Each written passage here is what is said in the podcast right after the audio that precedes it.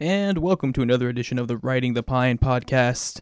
Here today in studio, you got myself, Brendan Snow, along with Andrew Zimmel, and a special guest, the boss himself, sports director Parker Ray. We're gonna be having a bunch of fun conversations today. We have the Super Bowl to cover, Texas State basketball on a short, a long week this week, not having a game on Thursday.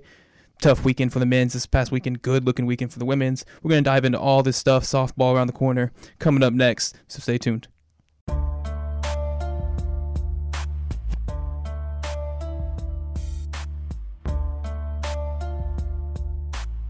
MVP, MVP, MVP. So, Brendan, like you mentioned before, or talked about the Eagles winning the Super Bowl 41 33. Tom Brady, still the greatest quarterback of all time. And still, if I could trade anybody to be my father, it would be him. Yeah, I was a little shocked. I actually got a message. You know, I was walking up here to record this. I got a message from my friend. He said, "Do you think Brady's legacy, this impacted Brady's legacy at all?" And I said, "Not from a football standpoint. The only thing that would have affected him at all was him not shaking Nick Foles' hands after the game because we ridiculed Cam Newton for not doing that two years ago. That's you, have true. got to apply the same to Tom Brady. I want to say, though, I'm super excited to have Parker in here with us because now we can talk about how terrible your life is. Yeah, well, Brendan, you know, I'm, I'm glad to be here, guys, and I'm glad uh, to be on Riding the Pine. You know, I actually wanted to talk about the Super Bowl some more and talk about Tom Brady getting a little bit of special treatment, like you said. I mean, no, sh- not not really a lot of sportsmanship, no shaking hands, and what what's the deal with that? I mean, Tom Brady's just gonna get that special treatment. It kind of kind of bothers me a little bit, but you know, it is what it is. Here's what I'm going to say though, because we talked about this last night. Uh, I want to tell a story before we get into it though. So we're sitting at the Super Bowl party. Uh, big shout out to my guys uh, at Copper who kind of set us up, had a great time. But I ate too much food. Brandon, you can attest to this. I don't know how much food you eat, Parker, uh, but let me tell you, I ate way too much. Uh, we, you know.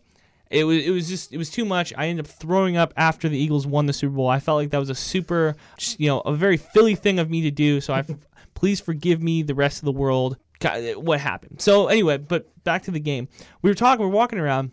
And Brendan kind of explains to me why his life is so terrible. And mm. you, being the super Astros fan that you are, you really can, you know, help me jump on this. So Brendan Snow watched his in-state rival, the Houston Astros, win not only a World Series, but a World Series in arguably the greatest fashion that anybody's won a World Series. This is up there with the Yankees winning the World Series after 9/11.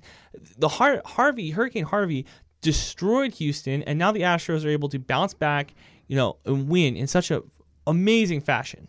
It was a great performance for the Astros because I mean, the Hurricane Harvey thing really, you know, tied everything together, and it was just the best way to end a World Series. Going seven games with the Dodgers, beating the Red Sox, the Yankees, and the Dodgers in that order. Best moment of my life, and I know, uh, you know, obviously Cowboys underachieving this year probably even added to that. Brendan just having a bad sports year overall. Oh wait, there's one more. Uh, yeah, you got to think about this. The Rangers go to the World Series twice, lose twice, right? Mm-hmm. Not only does his rival in state win the World Series, but now his rival in his conference, the Cowboys, biggest rival, arguably hmm. Philadelphia Eagles, they now host the Lombardi Trophy. It's tough to be Brendan Wait, Snow. wait, wait! You're forgetting one too. I'm an LSU Tiger fan. the oh. Alabama Clemson LSU. Tide, Alabama Clemson Tide just won another title. So I'm t- all I get to do is just watch my worst enemies be happy, and you know it's I just can't catch a break right now with any of these sports teams. The Ma- and right now, what I'm watching the Mavericks be the worst team in the Western Conference. I'm watching Houston, you know, be favorites to get to at least the conference finals and San have a shot at the not Warriors. doing too bad. So yeah, I- it's it's terrible to be Brendan Snow in the year 2018. I'm not complaining. Times are good right now, but I'm just telling you. I'm telling you what. At least, see, the Philadelphia Eagles winning the Super Bowl was that not like as worst as is like the worst possible scenario could happen. I mean, do you hate the Yes. Eagles more than especially any other expe- team? especially because they'd never had a ring before. They, this is their first ever Super Bowl. So one of the biggest running jokes you could always run as a Cowboy mm-hmm. fan is, you know, oh, you don't have Eagles. you don't have any rings. Yes, they were the one team in the NFC East who had no championships. I, w- I was about to say this. You know, it's just one city that probably doesn't deserve a championship. It's Philadelphia. I don't think. I, I don't think any other sports. I don't think if you're if you're not a sports fan, you don't know just how bad Philly fans are. If you are a sports fan, you know twice as well how bad Phillies fan. My thing is, we talk about in 2009, the Lakers win the title and they destroy the city of Los Angeles. Right, the city of Angels burned to the ground, and the next year when they win the title in game or in seven games against the Boston Celtics, we saw a much calmer situation. I don't see Philly ever being calm. I think that every time their cha- their team wins a championship, it gets you know bonkers. Did you see this though? ESPN statistics says that they are only, I want to say, the fourth team now to have a Super Bowl, a Stanley Cup, a World Series, and a uh, Larry O'Brien Trophy come to their city. Really?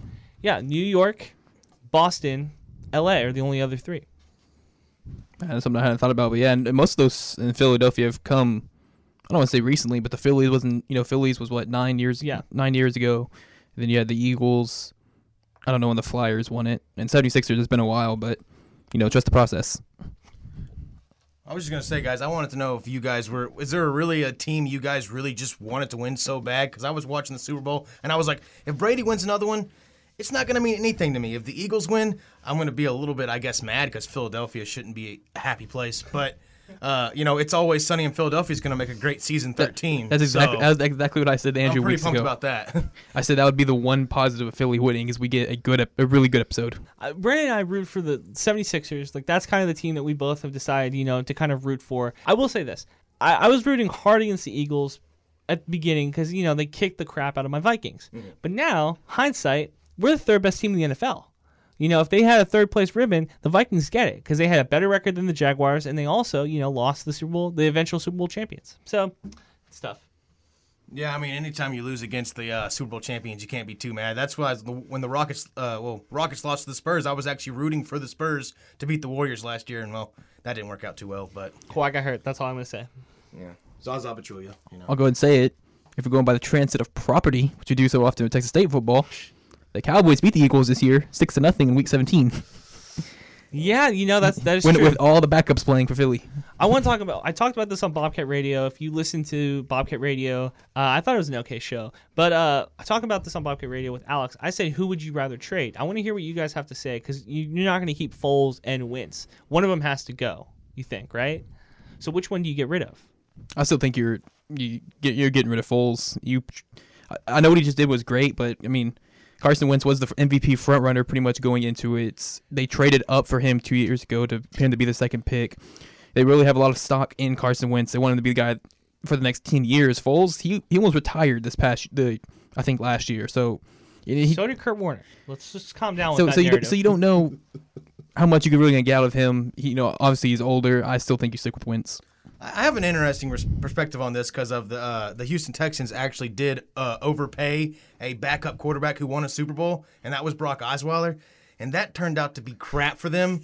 So if Nick, so I think the I think Philadelphia can get a, probably a lot more money out of Foles right now if they trade him now. They think he's a Super Bowl winning quarterback. He beat Brady. He went toe to toe. He had some great games. Cash out on Foles, get rid of him. And a lot of I'm sure there's some dumb teams out there that would overpay him and you know, but I think Carson Wentz, you keep him, he's the future.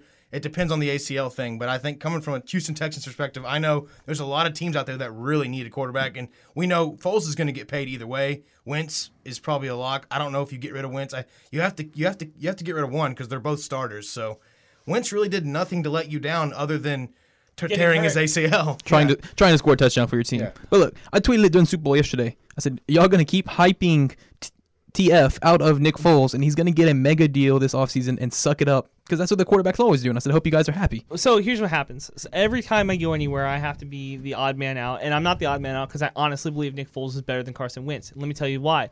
Nick Foles is from the greatest state in the entire United States. You know what state that is? Oh, I know it's Texas. It's West Texas. Virginia. Texas. Texas breeds the best quarterbacks, the best athletes in the entire world. How are you going to trade the guy who just won you your first title? Because I don't think Carson Wentz wins that Super Bowl. I don't. I honestly don't think so. I think it takes a Texas kid to win that Super Bowl yesterday against the greatest quarterback of all time, against the greatest coach of all time. Nick Foles goes anywhere else, probably doesn't win. He kind of lucked into a system where the Philadelphia Eagles had a very good defense, had a very good, you know, uh, system set up for him. I don't trade Nick Foles. I trade Carson Wentz. I try to get at least three first round picks for him. Oh, Sam Bradford went for two. I was just gonna say, uh, throw this question up. So you don't think Carson Wentz wins that game for Philadelphia? Nope. That's interesting. This is me putting on my best uh, Stephen A. Smith face, if you will. That is blasphemous. No. You're telling me because the kid is from Texas, it took a Texas kid to win that. What, what, what does that mean? Uh, So, so, uh, so the last 51 Super Bowl winners have been Texas kids. What, what, what are you going on about, Andrew? It's going pretty good though. There's been a lot of Super Bowl winning quarterbacks who are from Texas. Drew Brees being the most famous of them. So far. I will say, like, come on, think of all the quarterbacks in the NFL. You know which state brings the most, breeds the most NFL quarterbacks, NFL ready quarterbacks? Texas. Mm-hmm. Matthew Stafford, Andy Dalton, Drew Brees, Nick Foles. Come on. Westlake right now is looking like the best high school in the world right now. Two Super Bowl winning quarterbacks. They got Drew Brees and Nick Foles. Come on.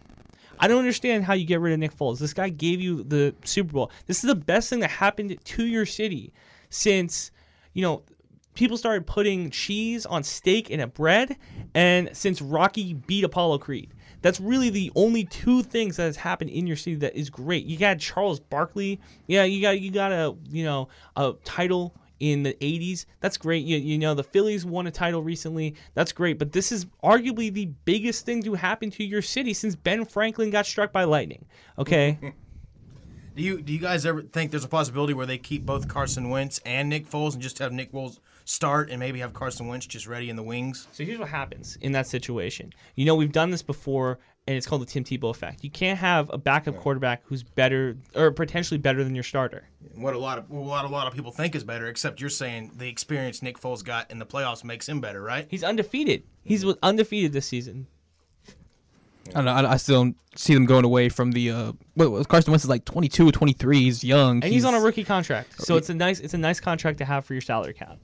Yeah, and uh, That's really the only thing I can think of. yeah, you know they're, they're putting that team together. They're putting it together. They're putting it together to play well around Carson Wentz, and then they brought in Nick Foles, who also, you know, he had uh, extensive knowledge being with Doug Pederson. He was he played under Doug Pederson at Kansas City, and he came back and played with him in Philly here, so he knew the system very well.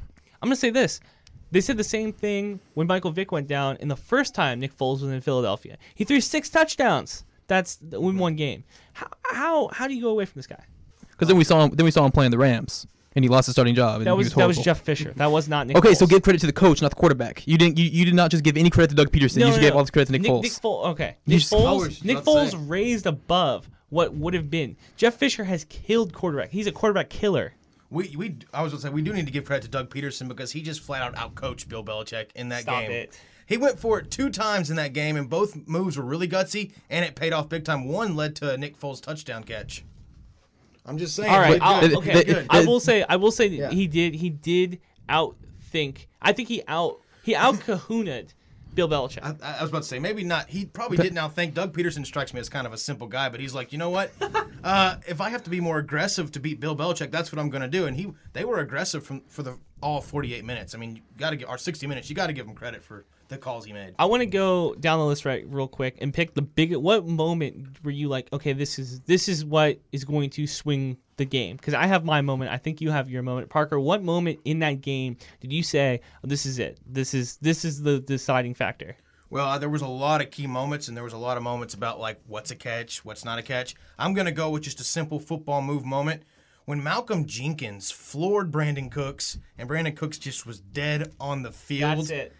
For me, that set the tone for Philly. It's like Philly's not here to play around. Philly wants to win this, and I don't know the New England Patriots. They looked kind of they didn't look shocked or anything, but they were just kind of like, well, this Philly defense is for real. Well, here's I'm gonna piggyback off that. Brandin Cooks, and we talk about this a lot uh, about the the system that's set up. Brandin Cooks was the guy. He was the Randy Moss of the team. He was the guy that's going to take the high safety away and bring the corner with him. Right? You couldn't you couldn't not double team him or Gronk, which gave the entire opening of the field. The uh, the New England offense is pretty much primarily played between the defensive line and the linebackers, and the linebackers and the safeties. That's usually where the two spots that Bill Belichick's offense tries to go. You either have Gronk going short and Hogan going long, or Hogan was really the guy la- last night that was kind of going in between the linebackers and uh, defensive line, and Gronk was trying to take the top of the defense, especially when Cook got hurt. Once Cook got hurt, they moved from going in a zone, which was the Patriots were eating up, to having to play more man. And uh, we saw a lot, especially in that fourth quarter when Brady was trying to make something out of nothing, that they just had three guys on Gronkowski. You know, they had a safety, a linebacker, and the corner running on Gronkowski. You know, it's it's difficult. Um, there's that play, and then the play that they didn't convert with Tom Brady going for a pass. I don't understand in what world or you don't have Tom Brady throwing fourth down. Like that trick play doesn't make sense to me. He's not an athletic quarterback. Cam Newton, maybe, you know, you Carson Wentz or Russell Wilson, that makes sense. But a 40 year old slow footed, like my dad runs faster than that, you know? my my play. Was kind of a tale of two plays. So maybe a couple, maybe a couple more plays than that. So we know the Patriots tried that passing play, that trick play. They tried to throw to Brady, missed, and we just talked about Philly came Philly came right back with it on fourth down from the from the two yard line. They ran almost an identical looking play to slip Nick Foles out into the into the end zone for the easy touchdown, which actually I saw this morning. He had run that play in high school too. And I want to say this: that's an illegal. He wasn't in a illegal formation. He lined up behind the tackle before when the ball was snapped. I don't know, I've seen I've seen words back and forth. I didn't really remember where he was. He might have been. It kind of reminds me of in Is- 2013. I think we all remember when Ray Allen hit the legendary shot against the Spurs. There was a lot of talk that his foot was on the line. That there was a couple plays where his foot might have been on the line. Maybe you like take a three, make it a two type of situation. I kind of feel like that's how this is going to be. New England's going to remember this is maybe like a, an illegal formation, but the rest of us are going to say it was a touchdown. I just want to put that out there. And then, but the other thing would, would be for me. So that was the Eagles going for it on fourth fourth and goal from the two.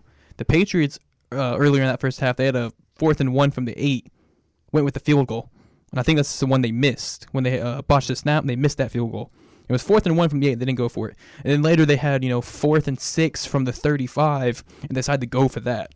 And I just those those three fourth down decisions I think played a big factor in this game and pretty much determined it. Did you guys think the league was kind of turning away from the Patriots a little bit and moving to the next chapter? Because it seemed to me there was a lot of 50 50 calls that could have gone the Patriots' way and didn't necessarily go their way. Let me tell you something about the New England Patriots. They have been the league has been going after these guys for the last ten years. Okay, let me put that out there. The last ten years. No, I mean there has there has been a lot. There were 50-50 plays, and I agree. Roger Goodell might I don't know might have had his hand on it. I'm not going to say for sure, but I could see it happening. Yeah, I kind of, uh, I wouldn't, I wasn't gonna be completely surprised. I I don't say I was expecting it, but I wouldn't have been surprised if on that last hail mary attempt, if they would have got some ticky tacky pi call and would have got the ball moved up to the one yard line. But you know, if the refs make that call in that situation, the league's never gonna hear the end of it about the Patriots getting the benefit of the call. Yeah, this the Patriots are so divisive. It's like either way you do it, you you side with them, people are gonna hate you. You side against them, people are gonna hate you. It's just like I don't know. I think at the end of the day, Philly winning may have. Do you think Philadelphia winning the Super Bowl was good for the NFL? That Patriots didn't win another one, or do you think this Super Bowl really just didn't matter? Well, Andrew only likes dynasty, so he's gonna say it's terrible. Think about the t- think about the fans in Philadelphia. Mm-hmm. The NFL right now has been, you know, more of a the blue collar people, people, you know, the average day Joes who watch the NFL on Sundays are starting to turn away from it. They don't like the politicizing. They don't like, you know, maybe the injuries. I think Philadelphia winning it, being such a blue collar city, I think that does help. I think that helps the NFL. I, I- I think more also other teams can look at how they're built. I kept hearing so much about how many free agent signings the Eagles made this past season. Uh, you know, signing LeGarrette Blunt, signing a bunch of these guys on defense. Uh, how bunch do you vet- not? My, my okay. I just want uh, to. Chris Long. I don't want to interrupt you, but how do you not re-sign Blunt after what he did in the Super Bowl last year? Like, uh, if you're the Patriots, and now you see him just tear up your defense this year. Uh, that's the Patriots mold. They believe everyone, everyone except for basically the quarterback is interchangeable. That's how they've always been. They they never had that star running back. Yeah, I think the Patriots are starting to be in a little bit of trouble now because you look, they didn't win this year. They got rid of Jimmy G. Do you think that's the last great performance we're going to see from Tom Brady? Or I want to say yes. I don't see a 41 year old Tom Brady playing that well again. And this is again, this is from a Vikings fan who saw Brett Favre give everything but you know his soul to the field. I, I don't see this, and especially the hits he was taking. That offensive line needs to be revamped. I, I don't see a way that this this Patriots team. I don't know if they get back here next year, especially the way that the Steelers are set up. They got embarrassed this year. Jacksonville blew a lead. I mean, I I don't I don't know if these guys come back. Have you guys not been watching the past like five years of the NFL? When we we say this every single season. Tom Brady's too old now. Tom Brady's too old now. The man just won MVP at age forty. I, I just He want just he Well- just threw for five hundred yards in the Super Bowl at age forty. Brett Favre was in top four for for MVP voting his when he was forty. Okay, Well, okay, I- I, I'm just saying. I'm not calling Tom Brady Brett Favre. I'm not calling Brett Favre Tom Brady. They're, they're two completely different individuals. I don't know if they are. I think they're both gunslingers. Yeah, you've seen the Tom Brady diet and routine, everything he does. Yeah, Tom Brady's crazy, but you think, okay, there's rumors that Gronk leaves. If Gronk leaves, the team starts to change a little bit, and the defense still remains, uh, defense Bad. is still a mess. You think Tom Brady's just gonna, you know, say I got five rings, I'm out, or you think he's still gonna stay with the Patriots, even if, say, even Belichick's had enough of Robert Kraft, say he's I- out too. What, what do you do then when the dynasty starts to crumble? Does, does Tom Brady sink with the ship? I don't think he does. I think he cashes out. I see Bill. I see Belichick leaving before Brady. Here's the other thing too. Uh, people like our age, because we're all in our 20s, we we never saw the Patriots, you know, stink. But for the majority of their history, they were not a good franchise. they are not a franchise that people like, like the Steelers. They're not the Cowboys. They're they're not a well, they're not the Cowboys. Yeah, we'll go with that. They're not the Cowboys. You know, Cowboys Uh. are still considered America's team to some extent. A lot of viewership comes from the Cowboys. So the, the Patriots aren't that. They started as you know a bunch of guys who they won the Super Bowl against all odds with a backup quarterback, a la Nick Foles, and you saw what happened there. They had Tom Brady, or they had Drew Bledsoe. They went to Tom Brady. I, I don't understand how you get rid of Nick Foles. How, how, how'd you bring the conversation all the way back to that? That is not what this conversation was on. Because I'm a genius. Now I'm gonna ask you guys: Are, are, are you ready to move on? Touching some other things. Yeah, I'm ready to Can- move on. Can we move on from Super Bowl? You, you'll be able to catch Super Bowl coverage probably all week on Bobcat Radio. Well, also that happened this past weekend. You know, if you were sad after Saturday because the Texas State Bobcats lost, the Texas State men's team lost at home to Appalachian State 59-56.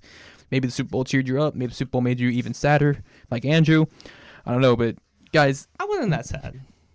Texas State lost at home once again 59-56 to the Mountaineers. They couldn't. The same story. The offense. They couldn't score. It's- I, I want to point this out. The offense that we've been harping on so long that this is not a very, you know, it's not a dominant offense. They, they don't show up. They can't get in the paint. You can't. There's no ball movement. There's very little, you know, uh, guys like making sharp cuts. There's very, like I said, off ball screens.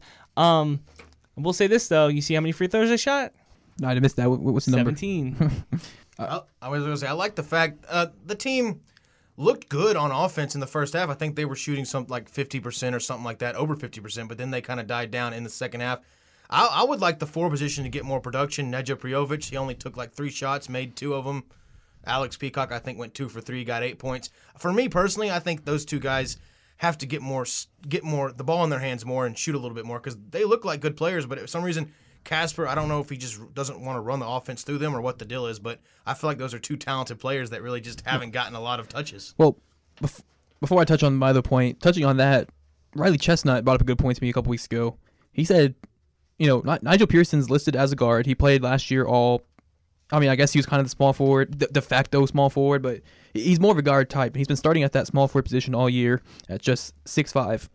Slide Neja to the four, slide Peacock to the three, slide Neja up to the two. You can have Blunt come off the bench.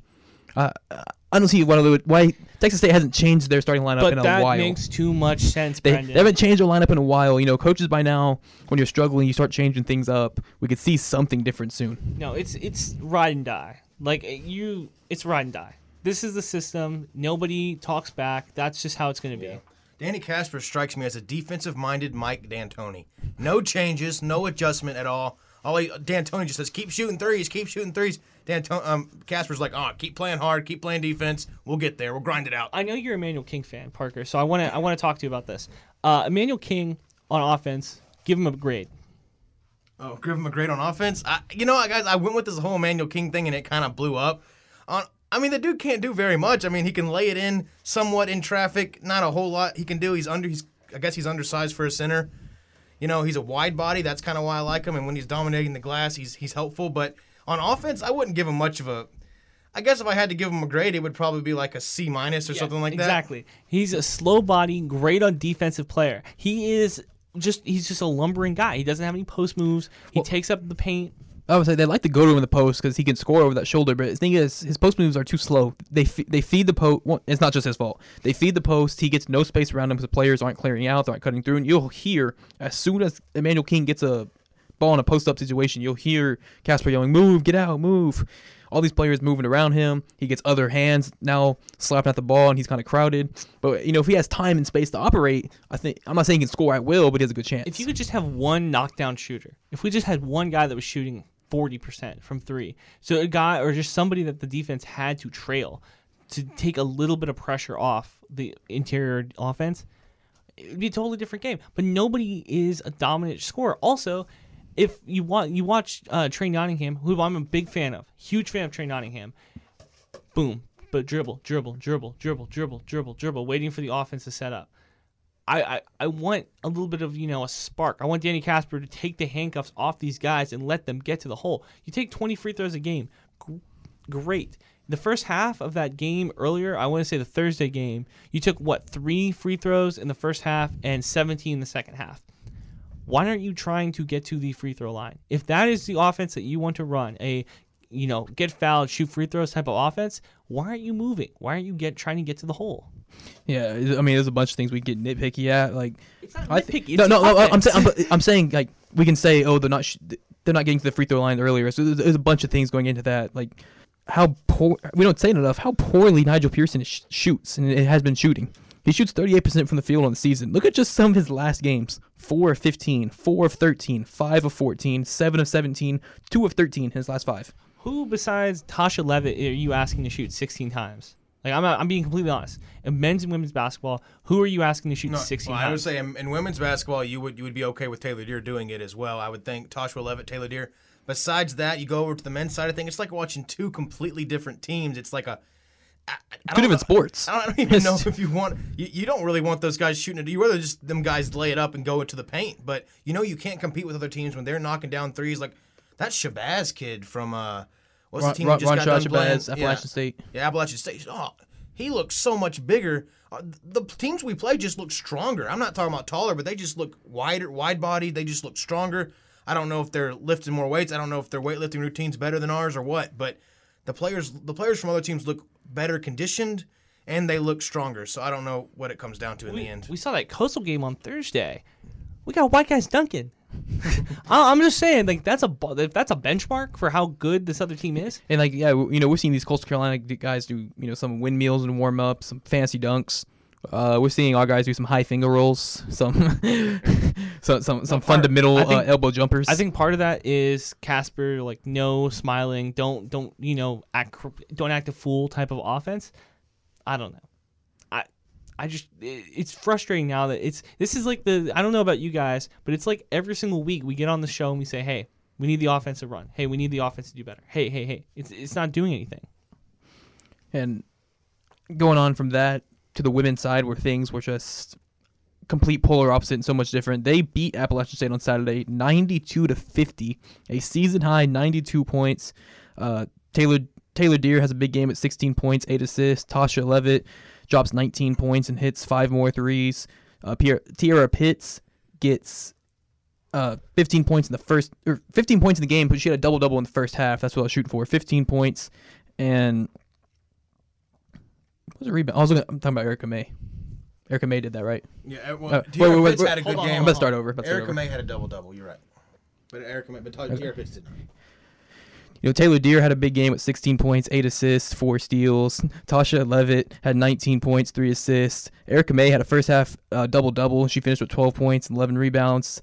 Tierra Pitts finished with 15 points. It was just, you know, you see a lot of players scoring for the women's team as opposed to the men. Parker, I know you called that game on Saturday. What, what what's special about this team? Yeah, this, the special thing about it is I asked Brant Freeman and Bill Colhane, and they basically told me, hey, the offense for this team is probably as good since 1996 or 95, somewhere in there. Bill Colhane even text messaged and said, this offense is special.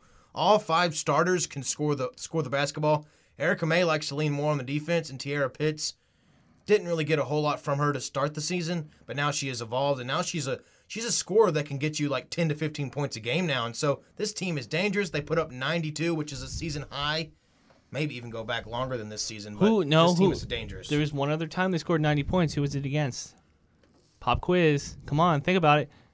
Little brother down the road, UTSA. Oh. 91-38 That is, yep, that was a score. in December. Yes, sir. So this is a very dominant team. This is a team that you know does a lot, very well on offense. Underrated, underneath the uh, radar. Something that you guys don't talk about. Their defense. They're playing excellent defense. They're forcing uh, other teams to take bad shots. It- It's like talk about the Warriors. No one talks about the Warriors defense, even though it's best in the league every year. I talk about the Warriors defense. I'm a defensive guy, Brendan. I got my nose to the grind. Let me tell you something. This defense is killing it because Taeler Deer and Tasha Levitt don't need to exert themselves so hard on defense because Erica May and the rest of that, you know, team does a very good job of I think uh I think they do a really good job of disguising. Because if you go down, I think Taeler Deer might. I don't know if I'd put Taeler Deer as the best defender, even though she did have a um, game high four steals in that game against App State. I wouldn't I wouldn't say she's like the greatest defender, but all these players are pretty good defensive players.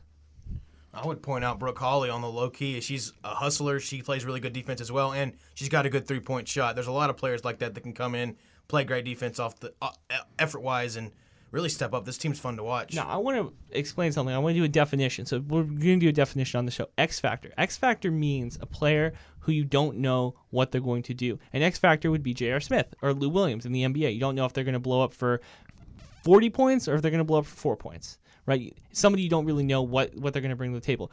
Brooke Hawley is not an X factor anymore. Brooke Hawley is a solid role player on this team. If you were going to rate him, I'd say she's the third best player. Say behind Taeler and Tosh, third best player. So she's no longer an X factor. We need to stop sleeping on Brooke Hawley. I think the amazing thing is you could you can maybe get you can get away with calling her the third best third player right now, but you can make an argument for Tiara Pitts or Erica May to be that third player. That's how good and deep this team is. Yeah, it's weird because there's really not a whole lot of X factors now because you can just straight up trade them off, and you you know every player has the ability to score now. I think for a while the X factor was Tiara Pitts. Some games she would go off, some games she wouldn't. Brooke Hawley's consistent. You know she's a three and D person, and then besides that, you just have a lot of you know solid bench players coming off. There's really I don't know. It's hard to point out to see who who the X factor really is, what you're going to get from these girls, but they're going to perform well. I said if I was going to put all my money, I'd put this team for the team to get to the Sun Belt turn or Sun Belt championship. Out of all the teams that are at Texas State, this looks like the team that's going to go the deepest. Yeah, definitely. At first, I was a little iffy on them. I was leaning more towards the men's team, but now I've I've basically jumped ship. I'm on this women's team. Only time we see, saw them struggle this year is against Little Rock and UL, ULL. That you know they get another chance at ULL here in a week and a half, the day after uh, Valentine's Day on next Thursday on the 15th. So they get another chance at them in the Cajun Dome for some redemption, and then maybe you get at Little Rock again in the tournament. So looking ahead for the women's team, they get UTA on Saturday, ULL next Thursday, and then ULM the Saturday after that on the 17th, all on the road. Real quickly, do you see that UTSA or UTA game being a uh, trap game? I, st- I wouldn't call it necessarily a trap game because you get you know almost a week in between with the whole, the full five days, and you get a week to prepare for it. I think it might be the opposite of a trap game. I think they're gonna be ready for that one. I think uh, it's gonna be a trap road trip, the whole three game road trip before they finish off the season. Uh, they need to at least. I mean, I would like for them to win all three, but they need to at least go two and one. This road trip can be a little bit iffy. Um, these girls play good. They play great at home. They need to continue that. There's some there's some tough teams coming up. Not necessarily UTA, but there's some tough teams coming up on the road, and they need to finish that road trip strong. You look at the uh, conference standings right now. Little Rock 12 or 11 and 0, South Alabama 8 and 2, Texas State 9 and 3. So if Parker's right and they go 2 and 1, you're looking at 11 and 4. I, you got to think that Little Rock drops a game sometime in between here. I think South Alabama is going to start coming down to earth. I, I like this Texas State team to finish top two. I was going to say top two is probably where they're going to end up because I don't think you can catch Little Rock, but you can definitely catch South Alabama. And if this Texas State team is top two or three going into Sun Belt Conference play, then our tournament play, you know, no telling if they get hot against Little Rock, then they can they could run the table and they could make a, some hay in the NCAA tournament. I think too. Well, okay, you and Alex Gibbs need to calm down with that because it's if you win this, if you win the Sun Belt Conference, you're going to end up playing a team. I want to say like a like a Duke or a Syracuse Worst case scenario, you end up with a UConn. If a- anybody that runs up against UConn, it's over. It's game over. But I do think that this team can maybe out of the first round of the uh, NCAA tournament if they even get there. I don't want to put the uh, cart before the horse. Honestly, if they get there and play well against their first round opponent and don't even win, that would still be, I think, pretty good for Texas State. As long as they go and don't get creamed, then that would be kind of bad. But if they even go and they make a, an appearance, they win. A, if they win the first round, even oh my gosh, that would be crazy for this school. Yeah, definitely. We haven't seen uh, either of these teams in uh, in an NCAA tournament since uh, for a long time. I know the men's team not since 1997. I think the women's team was 03. Yeah, that sounds that sounds about right. So you know, 20 years to one team, about 15 years to the other. They are about to. Well, Parker, got to bring you to the fun part of our show now we we uh, we give out. Oh, so you're saying the first 30 minutes wasn't fun? first 34 minutes? I thought I was having fun, guys. But well, yeah, the, the, the fun one, the one we get to keep score on. You know, uh, oh, okay, the, okay. our our picks that we make this week. I last week, I'll admit it, I went one and four. You know, he's garbage. Andrew throws up a lot of hard, a lot of hard ones to me. Okay, I try to be nice, give him some easy ones. He throws me some impossible ones. Brendan, okay, Brendan gave me three or no two ACC schools last week. I hate the ACC. I despise the Atlantic Conference. So I don't understand why he's like giving me this grief right now. You know, so you you can pick any any game that you just find interesting, and you have we have to pick who's going to win that game. So Yeah, it could, I- it could I- range from I- I- anything, I, right? I get five games, but Are you going to throw out lacrosse or anything No, like no, that, or hockey, or No, no, no. Don't worry about it. okay? Yeah, actually, if I had some talks to Andrew, we could throw in some hockey. I'd be for it, but mainly since now football's over, it's mainly just gonna be some basketball. Throw in some NBA and college. Baseball's And, around the corner, though. hey, when baseball comes, we'll be having that, so we can predict, you know, random Wednesday afternoon game sevens of the year. Like, th- those would be fun. That sounds fun. I'm ready to go. All right, so looking in some NBA action coming up Tuesday night, February 6th. It's prime time. It's TNT, 9:30 at night. Oklahoma City Thunder travel to face Kevin Durant in Golden State. Well, as a Rockets fan, I need Golden State to start losing games, but they Steve Kerr says they're a little bit tired. They need the All-Star break very bad. But they've lost a few games already and I don't see go I don't see OKC beating them. I'm going to have to go Golden State. I was scrolling through the schedule. I see the Mavs play Golden State on Thursday. That's good news. But sticking with uh sticking with Thursday and some other NBA action, Boston Celtics going to travel to play the Washington Wizards. Not, I know Andrew just like doesn't give the Wizards any credit. I still think they can put something together. And Bo- Boston coming off, they've played some tough bonuses last week in the West Coast. This week they're at Toronto on Tuesday and then at Washington on Thursday. So no home games. Top teams Eastern Conference. Celtics, Wizards. Who do you got? Well, if Toronto gives them some trouble on Tuesday, they're going to be a little bit tired, but they do have a day of rest and the Wizards just really aren't that good this year. I mean, they've kind of fallen off dramatically. So, I got to go with the Celtics. Very good pick. So for your, la- I have two college games on deck. I'm gonna give, go ahead and give you the last NBA game beforehand, though. I'm gonna go with New Orleans Pelicans at the Brooklyn Nets on Saturday at 5 p.m. Boogie's gone, but they still have AD. I'm going Pelicans. Interesting, interesting. That's tough. Brooklyn is my uh, hipster team. Yeah, I that's like why I, I, knew, I knew there was some there was some Brooklyn connection here. That's why I had to throw it out there. I'll go with that. I think the Pelicans are a good pick. All right, then two, two. I found two big time college games this week. Thursday, one of the biggest games of the year every year. Number nine Duke at number twenty one North Carolina from Chapel Hill. Everyone loves the Duke UNC game except Andrew. Who do you got between uh, the Blue Devils and the Huskies? Well, I just I can't stand Grayson Allen or Duke at all, so I guess I'll have to go UNC. Not that I like them much better, but um, I'll go Tar Heels. I just want to put this out here. The Tar Heels have been having some trouble as of late with uh, some ranked schools. I mean, Duke just lost to St. John's, a team that had lost seven straight. It's a rivalry game. They're going to get up for it. Both teams are going to play hard. Yeah, those games are always so fun to watch. The college atmosphere in those games and those gyms, uh, fun to watch. Then another big time ranked game I found on Saturday. Parker, before we came in here, I said, "What? Purdue's ranked third in the nation?" yeah, if you didn't know, the Purdue Boilermakers ranked third in the nation in college basketball. I do know because I Man. am on the grind. They are playing number four seed Michigan State from East Lansing. Answer this question very carefully. So what? So it is Michigan State versus Purdue. Is Yeah. that coming up? Yes, on Saturday. And it's the three four seed Yep. going at it. But I, well, there's got to be a reason Purdue's ranked three, right? There's got to be something they're doing right over there. And I, I, you know what? As much as I hate this, pick a team like that, I, I got to go with Purdue. Purdue is very good. They're very good at basketball. yeah, numbers add up just about even with Michigan State, but here's the difference: Purdue's won 19 games in a row. Purdue is a very good school. Yeah, so those are our five picks. They a- Andrew gets to hide from making any wrong picks and gets behind Parker. Let's Parker make the picks for him I this think week. I think part. I'll, I'll let him pick make the picks for me. I think he goes five and zero. Honestly, Uh, Gavin some ones should be interesting. You know, I was poll- personally I'll be polling for the Wizards against Boston, and what, whatever I said for that Golden State game, I will not There, be there polling was for a State. there was a few trap games in there. I mean, Golden State, OKC, you never really know that that OKC could play really amped up for that, which I assume they will. Um, Boston, uh, Washington, eh, I don't. I, it's hard for me to see Washington beating that, Boston. I, they, I don't know. They just had the, they had a really big time playoff series. You know, this the, in that last playoffs. it's true. they- you know, they had a really good series with, between those two teams. So maybe Was it a good Washington gets up for it. I'm pretty sure it went to seven games, if Went not six. six. It went six. It, was, it, it wasn't a good series. Didn't have no good games. I mean, All right, no, we're done here. I don't want to talk to Andrew anymore. Thank you for listening to Riding the Pine podcast. Be sure to check us out, Bobcat Radio, 11 to noon, uh, Monday, Wednesday, Friday, sports update every day at 5. And make sure to get off the bench and go play.